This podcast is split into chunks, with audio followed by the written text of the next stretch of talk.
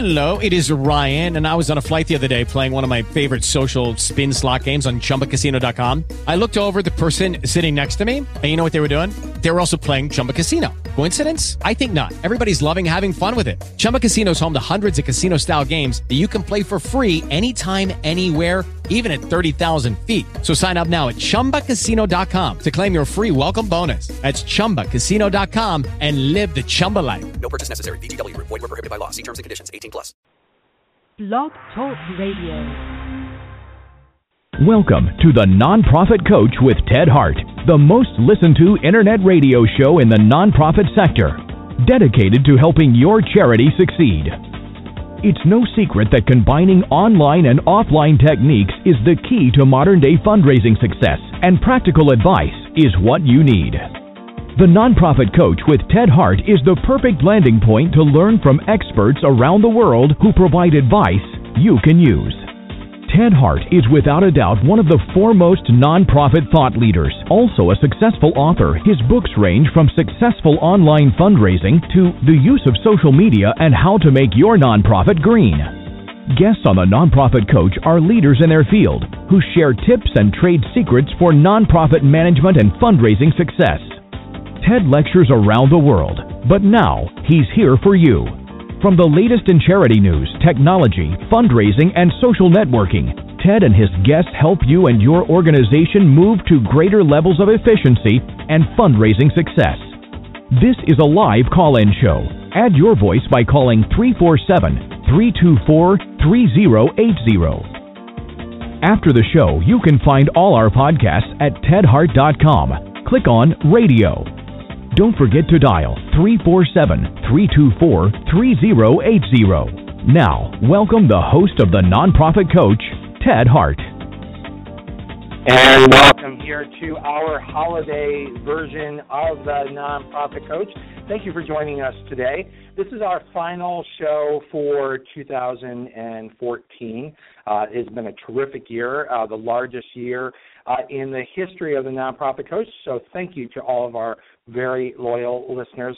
And we will not disappoint you with our final show. As you know, our tradition here on The Nonprofit Coach is to always end our year with the biggest show of the year. And, of course, we could have no one other than Kay Sprinkel Grace as our guest for the biggest show of the year. And she's going to be sharing with you today tips on how you can make 2015 the most successful for your organization yet. As always here on The Nonprofit Coach, it is possible for you to call in and ask questions of our Page 2 expert by dialing 347-324-3080. You can also join us over in the chat room. You can ask questions there. Or if you're super shy and still want to ask a question, you can email those questions in today at tedhart at tedhart.com. We always start off with Page 1 News.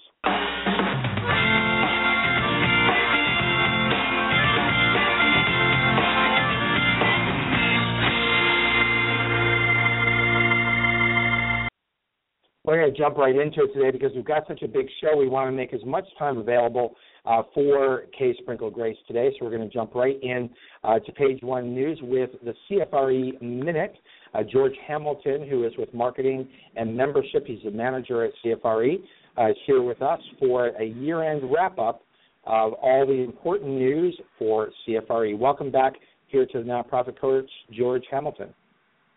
Thanks very much, Ted. Great to be here. Hey, George. Happy holidays. How's everything over at CFRE? Well, things are going great. I actually have two very exciting announcements to share with your listeners today about new partnerships that CFRE International has formed, both to extend fundraising best practices in Europe as well as to enhance the end-user experience related to taking that initial CFRE examination. So the first one I want to talk to you about is a new partnership that we formed with the European Fundraising Association. And that's going to really extend best practices in fundraising throughout Europe through collaboration of CFRE's credentialing program and IFA's professional education program. IFA provides a qualification framework for their member associations to develop professional training. So IFA's membership is made up of other European fundraising associations, and IFA provides this framework by which they can have their their trainings certified.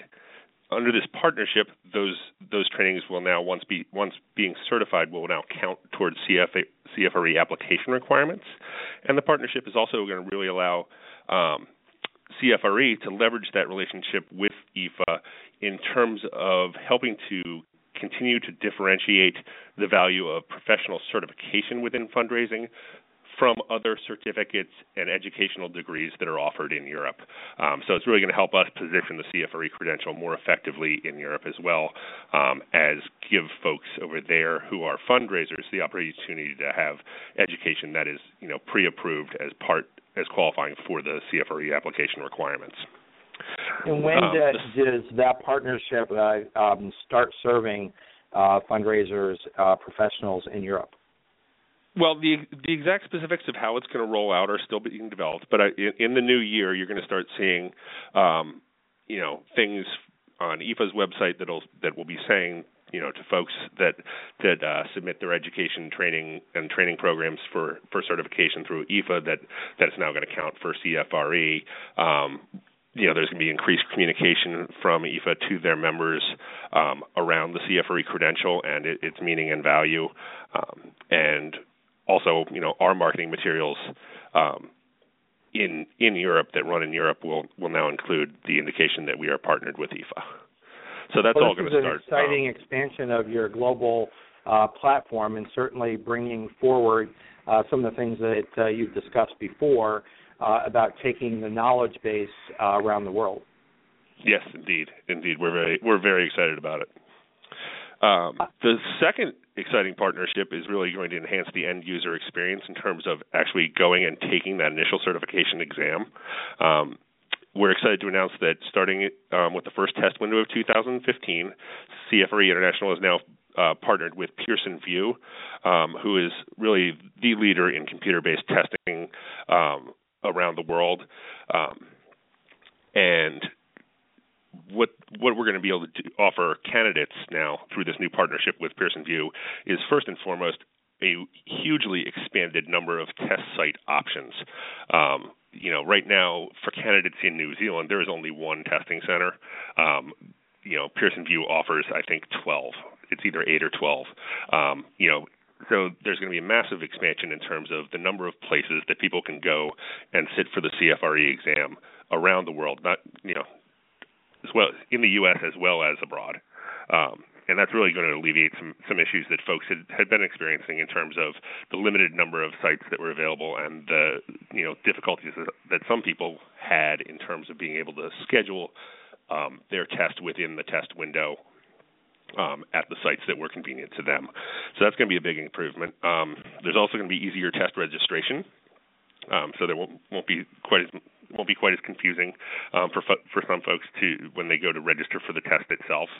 We're excited that the relationship with Pearson VUE is really going to allow us to enhance the score reporting that folks get when they complete the exam. So those are three major improvements in terms of the testing experience that the candidates for the CFRE can expect as a result of this new partnership with Pearson VUE. And again, that's going to go live with the first testing window of 2015. So, well, that's terrific. Well, for all of my listeners, I can endorse the move to Pearson. I've just had a personal experience over the last year with the Pearson testing service. I just completed the Chartered Advisor in Philanthropy program through the American College for Financial Services, and I am now a Chartered Advisor in Philanthropy, so I'm proud to share that with everyone. But that they use the Pearson testing service, and I have to tell you, it's terrific, easy to use, great to have so many locations that you can go and receive the training, very, very professional. So I think that this, again, is a further enhancement of the platform and the ability for those that are taking the CFRE exam to be able to access that. That's great, and I really appreciate your personal endorsement and sharing your experiences with your listeners. Yeah, absolutely. So, George, thank you so much, and happy holidays to all of our friends over at CFRE. We look forward to having you back here with the CFRE Minute here on the Nonprofit Coach when we come back from our holiday hiatus in early 2015. So you make sure you have a wonderful holiday. Take care. Okay, great. Thanks. You too, Ted. You bet. That was George Hamilton over at CFRE providing us with the CFRE Minute. The next thing I want to share with you here on the Nonprofit Coach comes to us from Business to Community, the website businesstocommunity.com, and they share holiday fundraising tips for nonprofits. I thought I would share this with you because this is based on a survey from Charity Navigator that shows that charities raised 41% of their annual contributions in the last 6 weeks of the year. 6 weeks of the year. So it is. We are in that critical period, which, of course, having Kay Sprinkel Grace with us today to help us sort all this out and point you in the direction of how to make 2015 very, very successful. So tip number one is to share your stories. Ask people you help to share their stories. Create a blog post or video that is authentic and shares information about the great work that you are doing. Email doesn't necessarily require a push for donations. Try different call to action. Hear from others. You can help now is one of the approaches that they suggest. Next is make the holidays count. There's a bunch of holidays between now and January that you'll want to mark on your calendars, obviously here at year end, but going all the way through to Martin Luther King holiday, and make sure that you're making use of that. Planning for next year, remember Giving Tuesday just took place on December 2nd.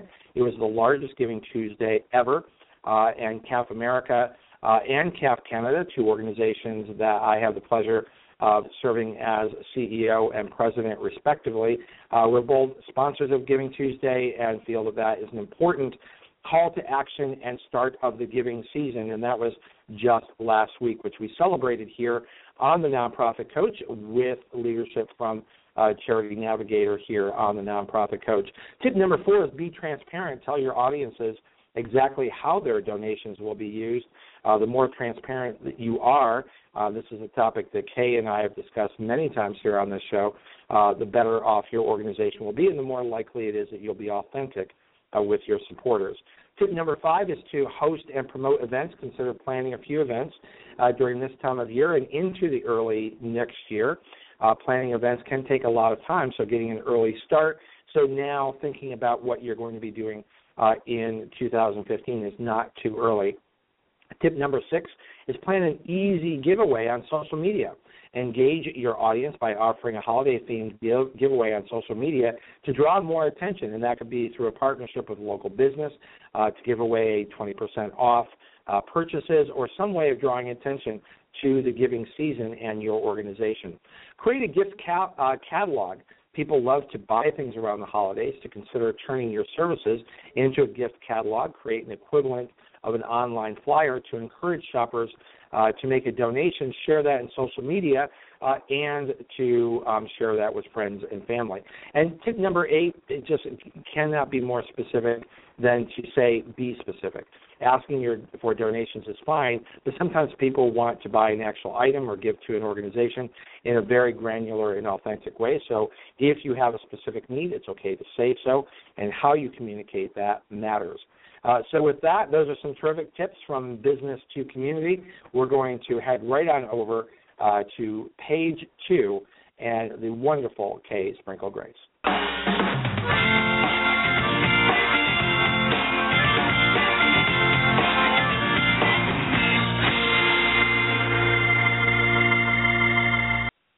We have so many loyal listeners here on the Nonprofit Coach. Of course, Kay Sprinkel Grace is a familiar voice here on the Nonprofit Coach because she wraps up every year since we started the Nonprofit Coach, and we are in our fourth, looking towards our fifth year here on the Nonprofit Coach. But for those of you who may be new listeners to this particular podcast of the Nonprofit Coach, Kay Sprinkel Grace is one of the foremost thought leaders in the nonprofit sector, not only here in the United States but around the world. She understands the challenges of 21st century philanthropy as well as its opportunities, and brings her experience from working with countless nonprofit organizations to bear on the current issues affecting donor development, fundraising, outreach, message strategy, and volunteerism. Truly a Renaissance woman, someone who has worked in so many different capacities. She's a frequent speaker at Association of Fundraising Professionals, regional, national, international. I can't tell you how many times I have been traveling someplace I run into Kay Sprinkel Grace because every great conference has Kay Sprinkel Grace booked with them, and she is here today. Welcome back here to the Nonprofit Coach, Kay Sprinkel Grace. Thank you, Ted. And I was so fascinated with George's presentation. I am in Indianapolis, which is not my home base. My home base is San Francisco.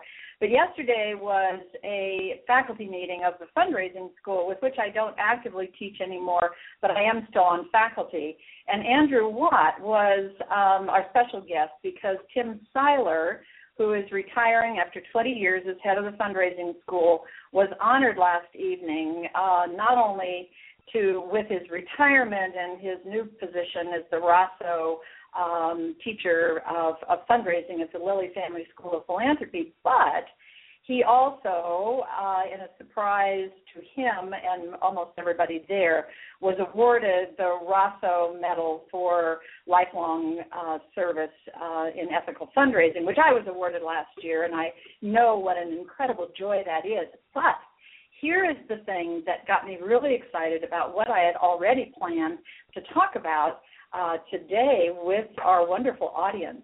And we talked yesterday because we were focusing on the students who come to the fundraising school, and we were talking so much about how so much of what we do, even though we're called fundraisers, that so much of what we do is measured by, because of that, is measured by money. And yet, so much of what we do is so much more than raising money, that it leads to our feelings of being torn between time for relationship building and stewardship and community building, and as Andrew Watt said about that, the critical function of engagement of our donors in the community and educating people about philanthropy, because Eve from CFRE was there, and we were talking about the education component. Now, I personally rue the day that we were ever called just simply fundraisers, because we do so much more. But we aren't apt to change that. And so how can we live with it and be more professional and successful than ever when we know that our plates are very, very full? So here's what I want to share with all of you today. I think to ensure a 2015 that is successful, and after all, we are riding high. $335 billion given in 2013, and we know that 2014 numbers are going to be extraordinary. We saw reports yesterday showing the growth in very, very large gifts, but the rise in philanthropy, and certainly, Ted, as you've already mentioned, Giving Tuesday was astronomically bigger than it was the year before, and that is something that the Lilly Family School of Philanthropy is really taking a look at because they are, of course, involved with that. So what I really thought about was that if we want a really good year next year, not only raising money, but truly advancing the principles, the power, the joy of philanthropy. We all reflected on Hank Rosso's early statement that fundraising is the gentle art of teaching the joy of giving. But that joy is so much more. And that's what we need, I think, to focus on in order not to succumb to frustration, to a feeling of burnout. We've all read Underdeveloped, the Compass Point study, about people in development and what happens. So this is what I decided to tackle. I felt that it would be good for us to pause in this time of beauty and hope and look at ourselves and how can we be girded for really the fullness of the work that we must do, because our success must be more than the money we raise. We, after all, are dream brokers. We're catalysts for change. Indeed, we are change agents. But to do well and to do good, we have to stay well. So we who are in the business of encouraging others to give are givers ourselves. Our time, our patience, our strategies, our professionalism, our enthusiasm. But we don't want to be overdrawn from our own bank account, our own feeling of having enough to give to others. Now, stress is inevitable, but how can we manage it so that our holidays are indeed, as the song says, merry and bright, and that those with whom we are working on year-end gifts with, so our 2015 is merry and bright, are not confronted with impatience, crankiness, or frustration in us.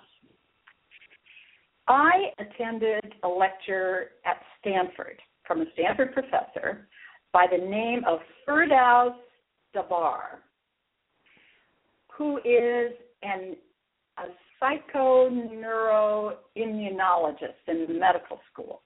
Now, the combination of the name and the job description are enough to tangle my tongue this morning. But what the gift that he gave me that I want to give to all of you in this season of giving is that short-term stress, believe it or not, is actually good for us. And it builds our immune system. So when you're readying yourself to make an ask or to meet a deadline because, oh, my gosh, that foundation has said they've got to have the work in by December 15th, the report in order to renew your gift next year, and you are overloaded and swamped, that stress you feel is good. But he says that not only that, our immune system, and he uses this wonderful image, he says our immune system sits in our bodies like an barracks. When we go through short-term stress, when we have to fire up to make that ask, to get that report done, to go in and talk to our boss about something, and we feel that feeling inside, he says our immune system wakes up, gets out of the barracks, goes onto the boulevard, and marches to the battlefield, which I think is absolutely a fabulous image. And he says, unless we end up having the stress take over and become chronic, and any of you, by the way, who are feeling chronic stress, part of your New Year's resolutions ought to be to take a look at it and say, what is causing it? Can I fix it? And if I can't, what do I need to do about it in order to feel better? But this short-term stress is what makes us better public speakers, better askers, better in negotiations, and better in managing the many deadlines of this profession that we love. So his talk, because he's a professor, he went all the way back to 2600 BC and quoted a great Chinese philosopher, Nei Ching, who said, worry and imagination can upset the functioning of the spleen. And then he quoted an ancient Indian physician who said the mind's error is the deepest factor for causing disease. So what Dhabhar says in his psychoneuroimmunology and mind-body program, he says, oh, and if you're beginning to get worried, I'm not going to woo-woo on you here. This is not a bunch of woo-woo. This is probably the most exciting thing about what I learned, and it's helped me a great deal. Because what I learned was that the qualities of our work, those of us who are fortunate enough to serve in the philanthropic sector, are exactly what Dr. Dhabhar believes makes short-term stress manageable and healthy. Here's his premise. Stress need not kill us. It can actually help us survive. Why are we in our profession suited to harness our stress? To have the best year ever in 2015? Well, here's what he says. He said, and this is the power pack, that people who cope best with stress harness these psychosocial behaviors. The first one is gratitude. Well, my goodness. The second is about compassion. The third is authenticity, and the fourth is appraisal. Self, work, and others. So let's take a look at each of those. Our profession is about gratitude and compassion, right? Each day we should wake up, particularly at this time of great giving, and think, how many people can I thank today? Because that sense of gratitude is, he said, an immense healer of stress. That when we can look at someone or something and say, I am so grateful for you, he said it is the most positive thing we can do. The second one, compassion. Oh, my goodness. We are all about compassion. If you're with an agency that is working with the hungry or the homeless or people with chronic or critical illnesses, of course, the compassion seems obvious. But I believe that we have compassion for people who give to us in myriad of ways, and that our compassion for them, for our donors, for others, makes us feel, again, very good inside, but more than that, it makes them feel good. And that fellow staff member who maybe has been going through a tough time with a parent or a spouse who's ill or suffering in another way, when we show our compassion and our gratitude, we're not only helping them, but Dr. Dhabhar says we're really helping ourselves. And authenticity. Boy, did I grab onto that one in this class. What is the biggest motivator globally for giving? It is trust. People have to trust us, and Ted mentioned at the beginning of this about transparency. Authenticity is that quality, he says, that helps us, again, restore ourselves when we are experiencing short-term stress. When we go from short-term stress, and think of it like a cone on the horizon, but we go up and then we come down, and then there's the flat place in between till we get to the next cone, the next deadline, the next board member who calls us and says, we've got an opportunity that we need to move on really, really fast. Can you come over to my office now and I want to talk to you about it? Yes, I can. But we're going to get a cone bump of stress. He says that in between those cones of stress, that if we are experiencing, if we are reflecting gratitude, compassion, and authenticity, and that authenticity is the basic ingredient of trust, which is the strongest motivator of giving everywhere in the world. And that trust, that authenticity, that honesty, the whole premise around ethics in our profession is an extraordinary piece of teaching on his part in terms of my understanding how I am able to manage the stress in my life. And I, like you, have stress in my life. And then the last one, which was appraisal. And the appraisal, of course, is the constant appraisal of our work, the transparency, the analysis, and don't forget self-appraisal. When you walk out of a meeting or when you file a report or when you talk with a donor on the phone, what could I have done better? What did I do really well? And he says that, we need to learn to be easier on ourselves and easy on others. But he says you have to keep your standards. So these things I just wanted to share with you in the context of the fact that because we've been doing so well in the philanthropic sector, the expectation is we will continue to do better. And we know that donors are giving more. We know that volunteering is up.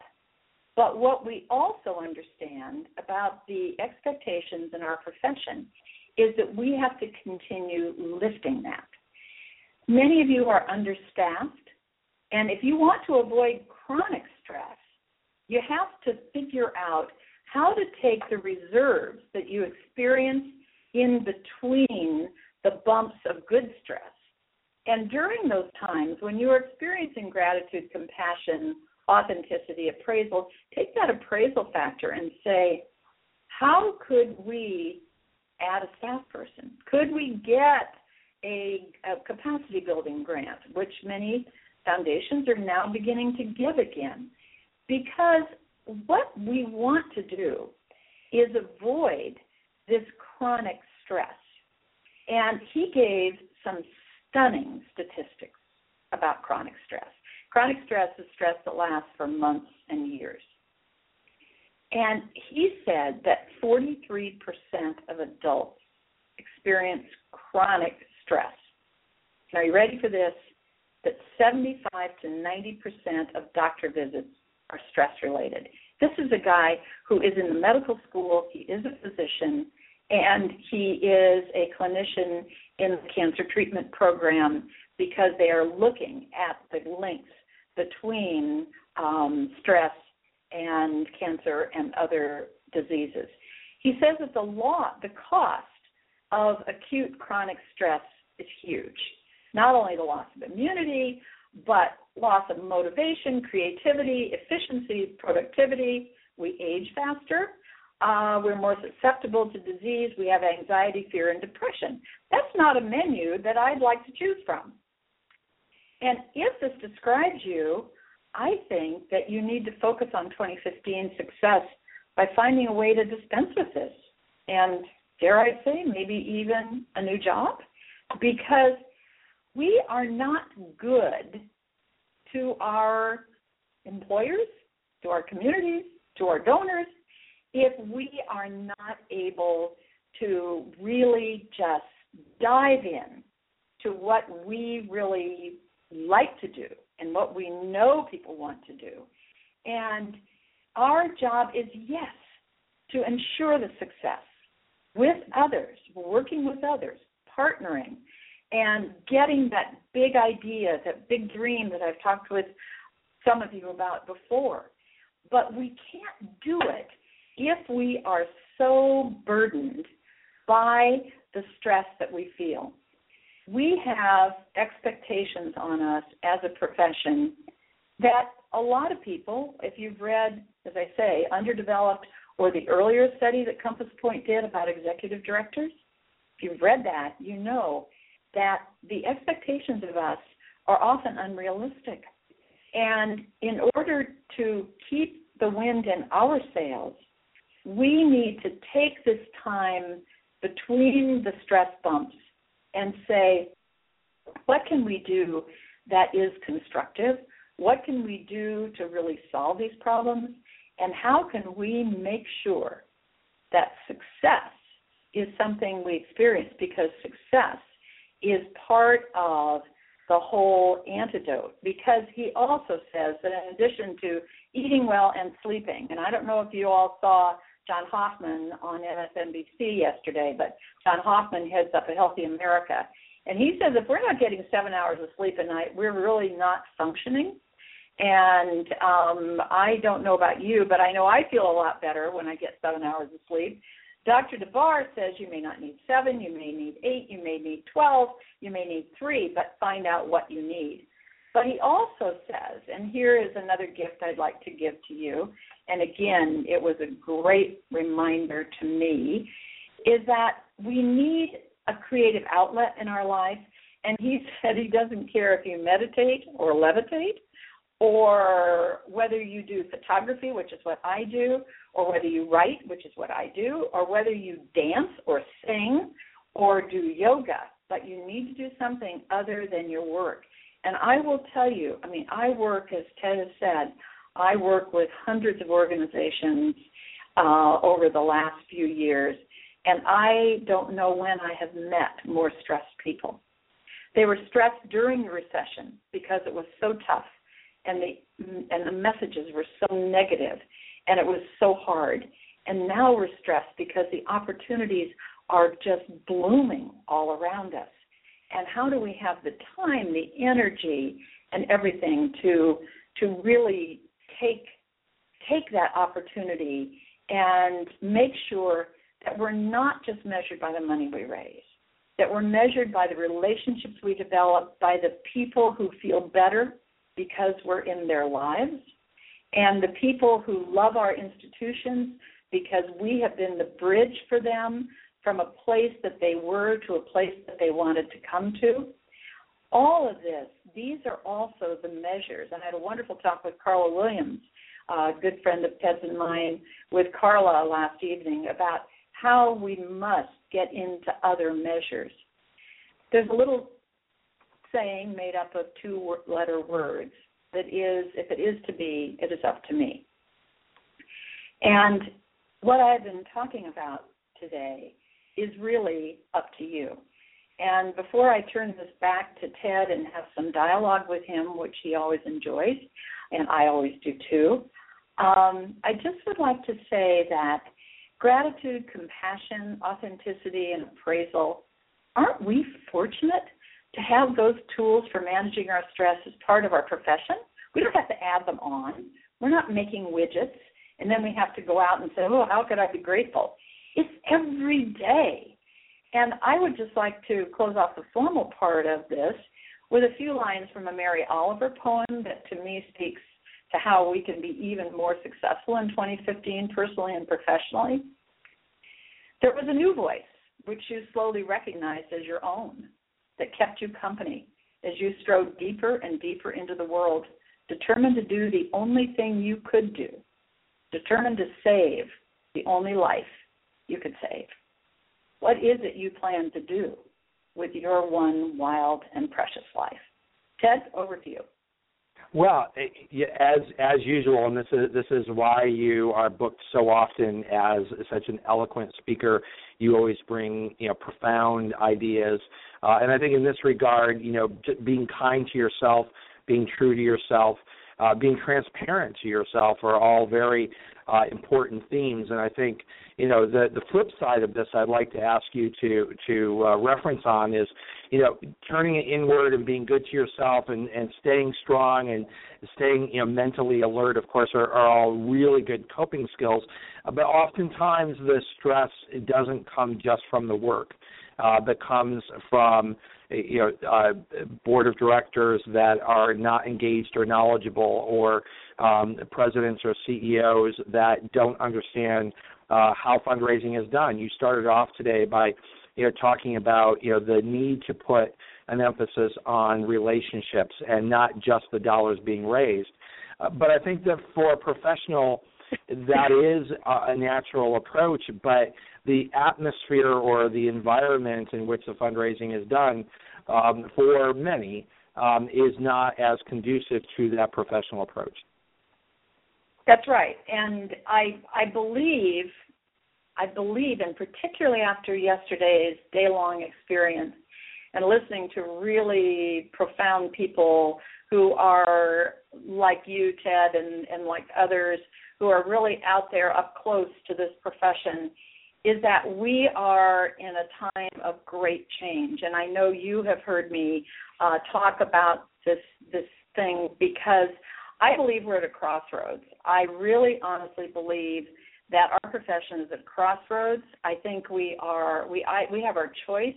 We can either have a renaissance where we take everything that is good and wonderful about our profession, the gratitude, the compassion, the authenticity, the appraisal, the relationships, all of those, and we grow those into the next generation of philanthropy. Or we're going to have a revolution from the outside. And I recently read a very thoughtful piece, by the woman who runs the community relations division at Sam's Club. And it was basically a prescription, a recipe, for how corporations can take more and more of a position in terms of being social activists and community relations people in their communities.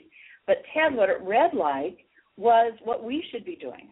It was like a step by step of what we should be doing. And nowhere in there did it offer like the partnership with us.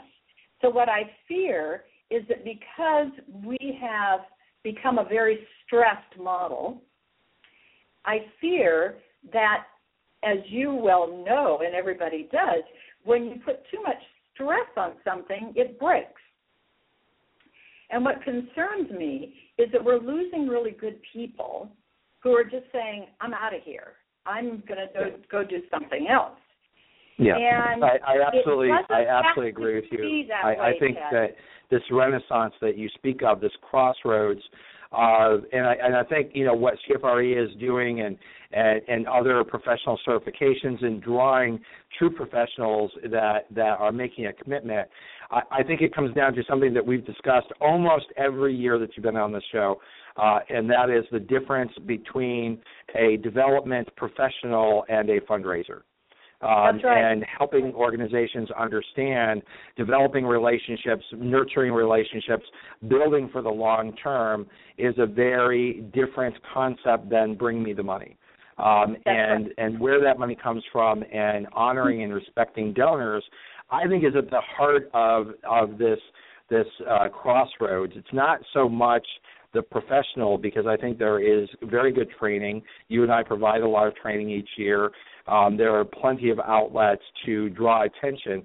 But organizations and their almost insatiable need for money, not understanding the value of that money to the donors and the transparent impact that they're looking to have, I think will be at the peril of those organizations, and I hope not the peril of our profession. So we're going to take a very quick break, and when you come back, I'm actually going to challenge you and intrigue you. When we come back from the break, I am going to ask you to reflect on the year 1751, and I'm going to leave that with you, and we will be right back.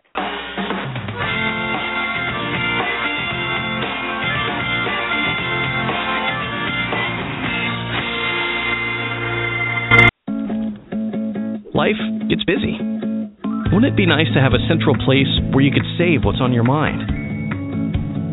With Google Keep, you can stay on top of your world by quickly and easily organizing everything you want to remember, no matter where you are. Finalize door list for Thursday's gig. So when you find inspiration, you can file away your ideas. And Google Keep stores them safely across all your devices. And when the time comes, you'll have everything covered. Save what's on your mind. Google Keep. Remember, our podcasts and archives are always available 24 hours a day at tedhart.com. Click on Radio Links. If you're listening live today, the phone lines are open. Call in and ask a question by dialing 347-324-3080. Now, back to The Nonprofit Coach with Ted Hart. And we're back here live. Just a program note, this is our last show, the Kay Sprinkel Grace Show, here on The Nonprofit Coach for 2014. We start and come back from our holiday hiatus on January 20th, when we will have Clint O'Brien with us.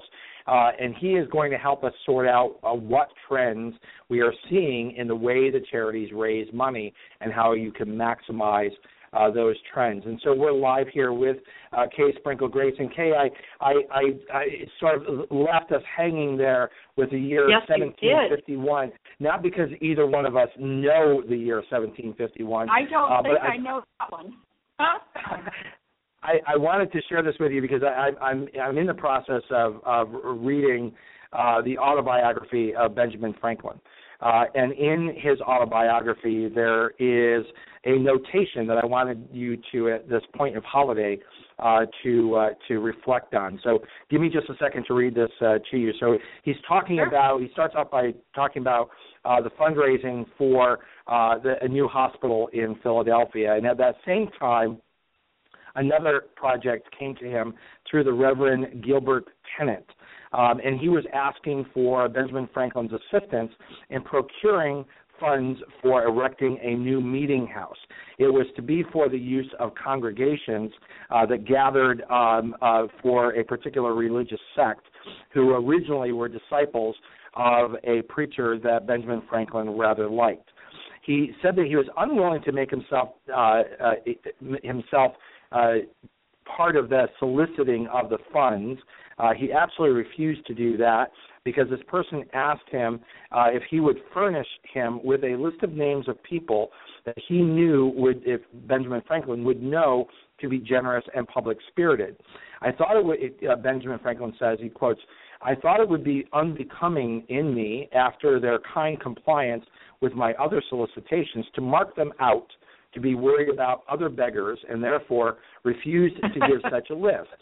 He then desired, and I would, if I would then give him advice. That I will readily do, said I. And in the first place," so here's where the advice comes in, "I advise to you," so this is Benjamin Franklin speaking to all of us from 1751, I advise you to apply to all of those whom you know will give something. Next, to those whom you are uncertain whether they will give a thing or not, show them the list of those who have given. And lastly, do not neglect those who you are sure will give nothing, for in some of them you will be mistaken. That's brilliant advice, isn't it? I mean, isn't that how we do our business today? So I thought that when, as I'm reading this autobiography of Benjamin Franklin, as modern as we all feel that we are, and right, as a profession as we come together, is that not the rallying cry of focus on the donor, not focus Absolutely. On the money? That's right. And it is about focusing on the donor, and we lose sight of that. And, I mean, you've heard me tell stories in seminars about just devastating stories of really fine professionals who have ended up leaving their jobs because they were basically, I don't want to say punished, but let's just say they were not rewarded for the relationship building that they did. And a number of years ago, I spoke at the Big Ten Development Conference, and they had whatever it is, the assessment organization that works with major universities.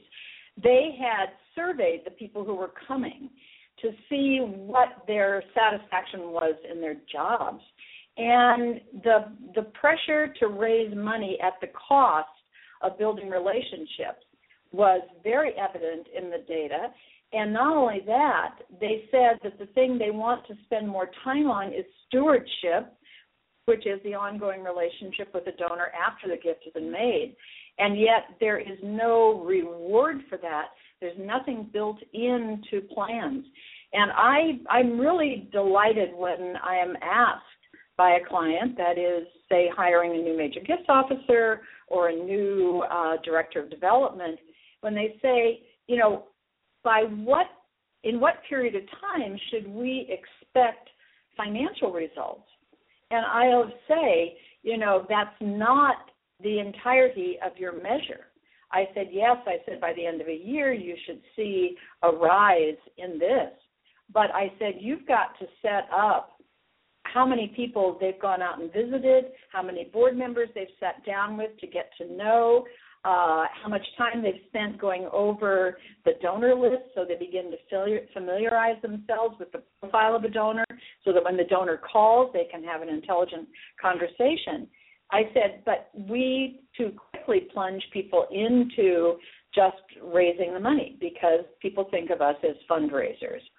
So how do we get around that? Well, I think we have to speak up. I think that part of the reason that I worry about this revolution is that I'm not sure that we're speaking up. And I think part of that was the recession when a lot of jobs were very fragile and we didn't speak up. And it wasn't just in our sector. I have a grandniece who works for one of the big, Silicon Valley companies. She was lucky enough to get a job after she graduated from college. But she was still on an hourly wage and had been promoted 3 times. She was afraid to say, I don't think I should be hourly. I think I should also get benefits now. I've been here 3.5 years, and you've promoted me 3 times. And they just kind of looked at her like, what? Like, why would you want to be anything but hourly? So we have an education job to do in our sector as well. I believe in our sector, more than any other sector, as having the capacity still, as it was in the original, and you've been citing Benjamin Franklin. Several people cited, of course, Alexis de Tocqueville yesterday, and the fact that in 1830, he said these Americans are the most peculiar people. They see a problem in their community, they form a committee, they solve the problem, all without benefit of bureaucracy. In other words, we have that initiative, but it's about building community. And I think the big point that Andrew Watt made yesterday that I really cherished was that our primary job is community engagement. And if we can engage community, then our board reflects it. Our board reflects an engaged community. We look at the work that, say, United Way and others are doing in this whole area of collective impact. I was speaking about how Goodwill and other organizations are looking at a triple bottom line. You know, the human capital becomes the third bottom line. What human capital are you creating? Not only with the impact of your work, but by the engagement of your community. But if we're always, you know, focused only on the money, and I'm not saying that we shouldn't focus on the money, because after all, that's what we need to do. But there is everything, all the data tell us that, in fact, the more engaged somebody becomes, the more they give. They handed out a study yesterday at the fundraising school meeting that showed what we all know, that when people volunteer and are engaged, their giving just goes straight up, just straight up. And that very we all know this, but I think part of the issue that we always struggle with is, you know, we know these truths. We know engaging donors. We know being transparent and impactful, and all of these things that are approaches to making certain that the donor is valued for the money that they are giving voluntarily. And yet so many administrations view, and then the stress rolls to the fundraising professional, whoever is in that seat, that it is just about counting the money.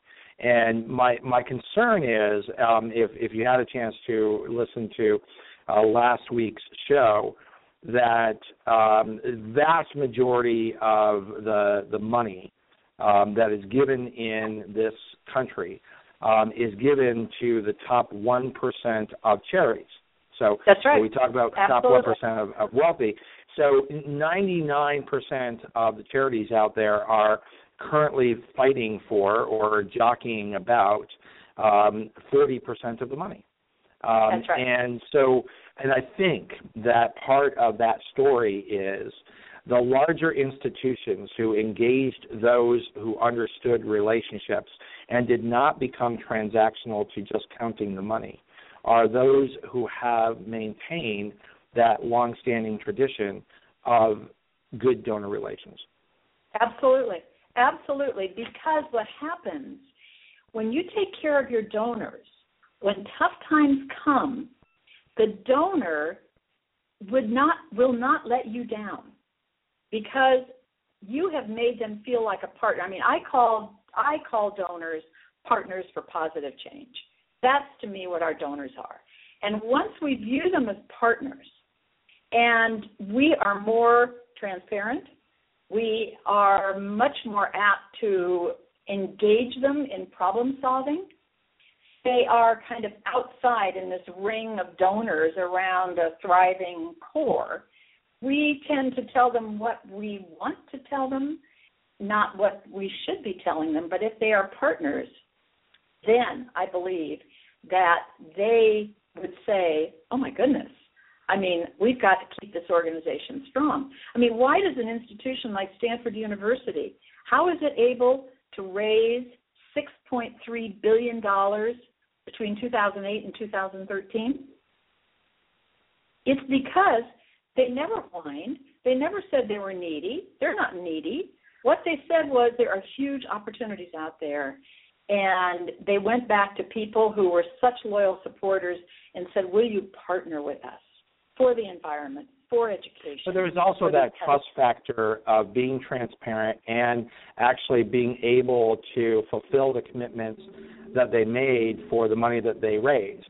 So it wasn't just give me money and I promise something good will happen, but the transparency of actually being able to produce what is expected when the money is given. That's right. That's right. And also being able to go back to those donors. See, what I am always appalled, and I know that others of you who are listening have experienced this too, if you're consultants, when you say, oh, and what kind of follow-up did you do? Oh, well, we haven't had time. You haven't had time to tell 400 people who came to an event and help you raise $500,000 net. You haven't had time to tell them about the success and about their partnership role in it? Well, because the follow-up is another solicitation rather than, you know, it's interesting to me because you raise this as a very important and serious topic, is that stewardship and transparency in reporting is seen as a luxury of time as opposed to an absolute requirement before you ask for another dime. That's right. Yeah, absolutely. And it is. And I'm not sure that in the training overall or in the discussions at conferences that is presented in quite that way. And I really feel that it's a weakness in the approach because so much of the training and the conference time is spent on the mechanics of the ask as opposed to understanding what you must do for the relationship. Yeah, I mean, it's all right in front of us, Ted. It's all right in front of us. We know intuitively what we need to do. And in terms of our stress level, I think a lot of it could be handled if we would be proud of our professionalism and understand that even the person we work for most of the time may not be familiar with what development is about. They get fundraising, but they don't get development. And development precedes fundraising, as we know. And this is what we're not being given an opportunity to do. This is what is causing the stress in our sector. It worries me. It worries me when I see people and I say, how are you? This will be a development director, a fabulous development director, who looked at me the other day and she said, fried. Fried. That was her word to describe herself. And it's not just here. I work a lot in Australia, as you know, and they have a word for burned out people, and it's cinder. How are you today? I'm a cinder. I'm burned out. We cannot afford in this country, which is the absolute still. I mean, Andrew Watt was pressed yesterday to say, you know, where else do you have this engagement of the community in philanthropy? And he said there is nowhere else like the U.S. and Canada. There is nowhere else. So here's the irony, is that because we have this amazingly successful model that engages our donors, that has the idea of partnering with institutions to solve community problems or enrich communities, it makes our jobs a bigger job.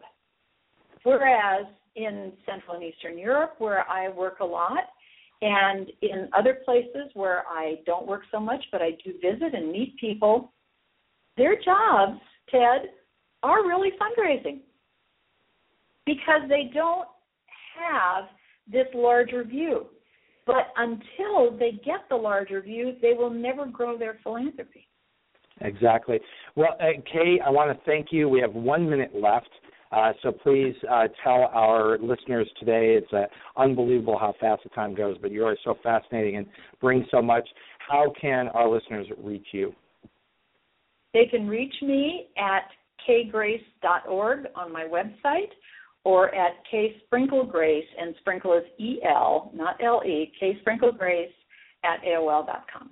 The best name in fundraising. I love Kay Sprinkel Grace, your name and your person and the wonderful work that you do around the world. Thank you for gracing us again in our final show for 2014, making our holiday show always the most popular show of the year. I look forward to having you back next year.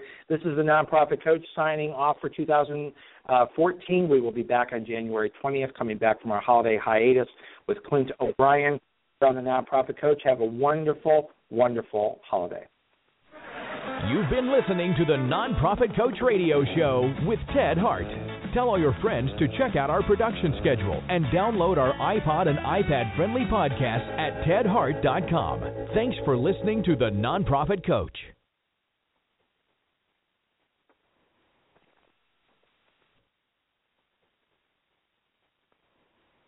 Lucky Land Casino, asking people, what's the weirdest place you've gotten lucky? Lucky? In line at the deli, I guess? Aha, in my dentist's office.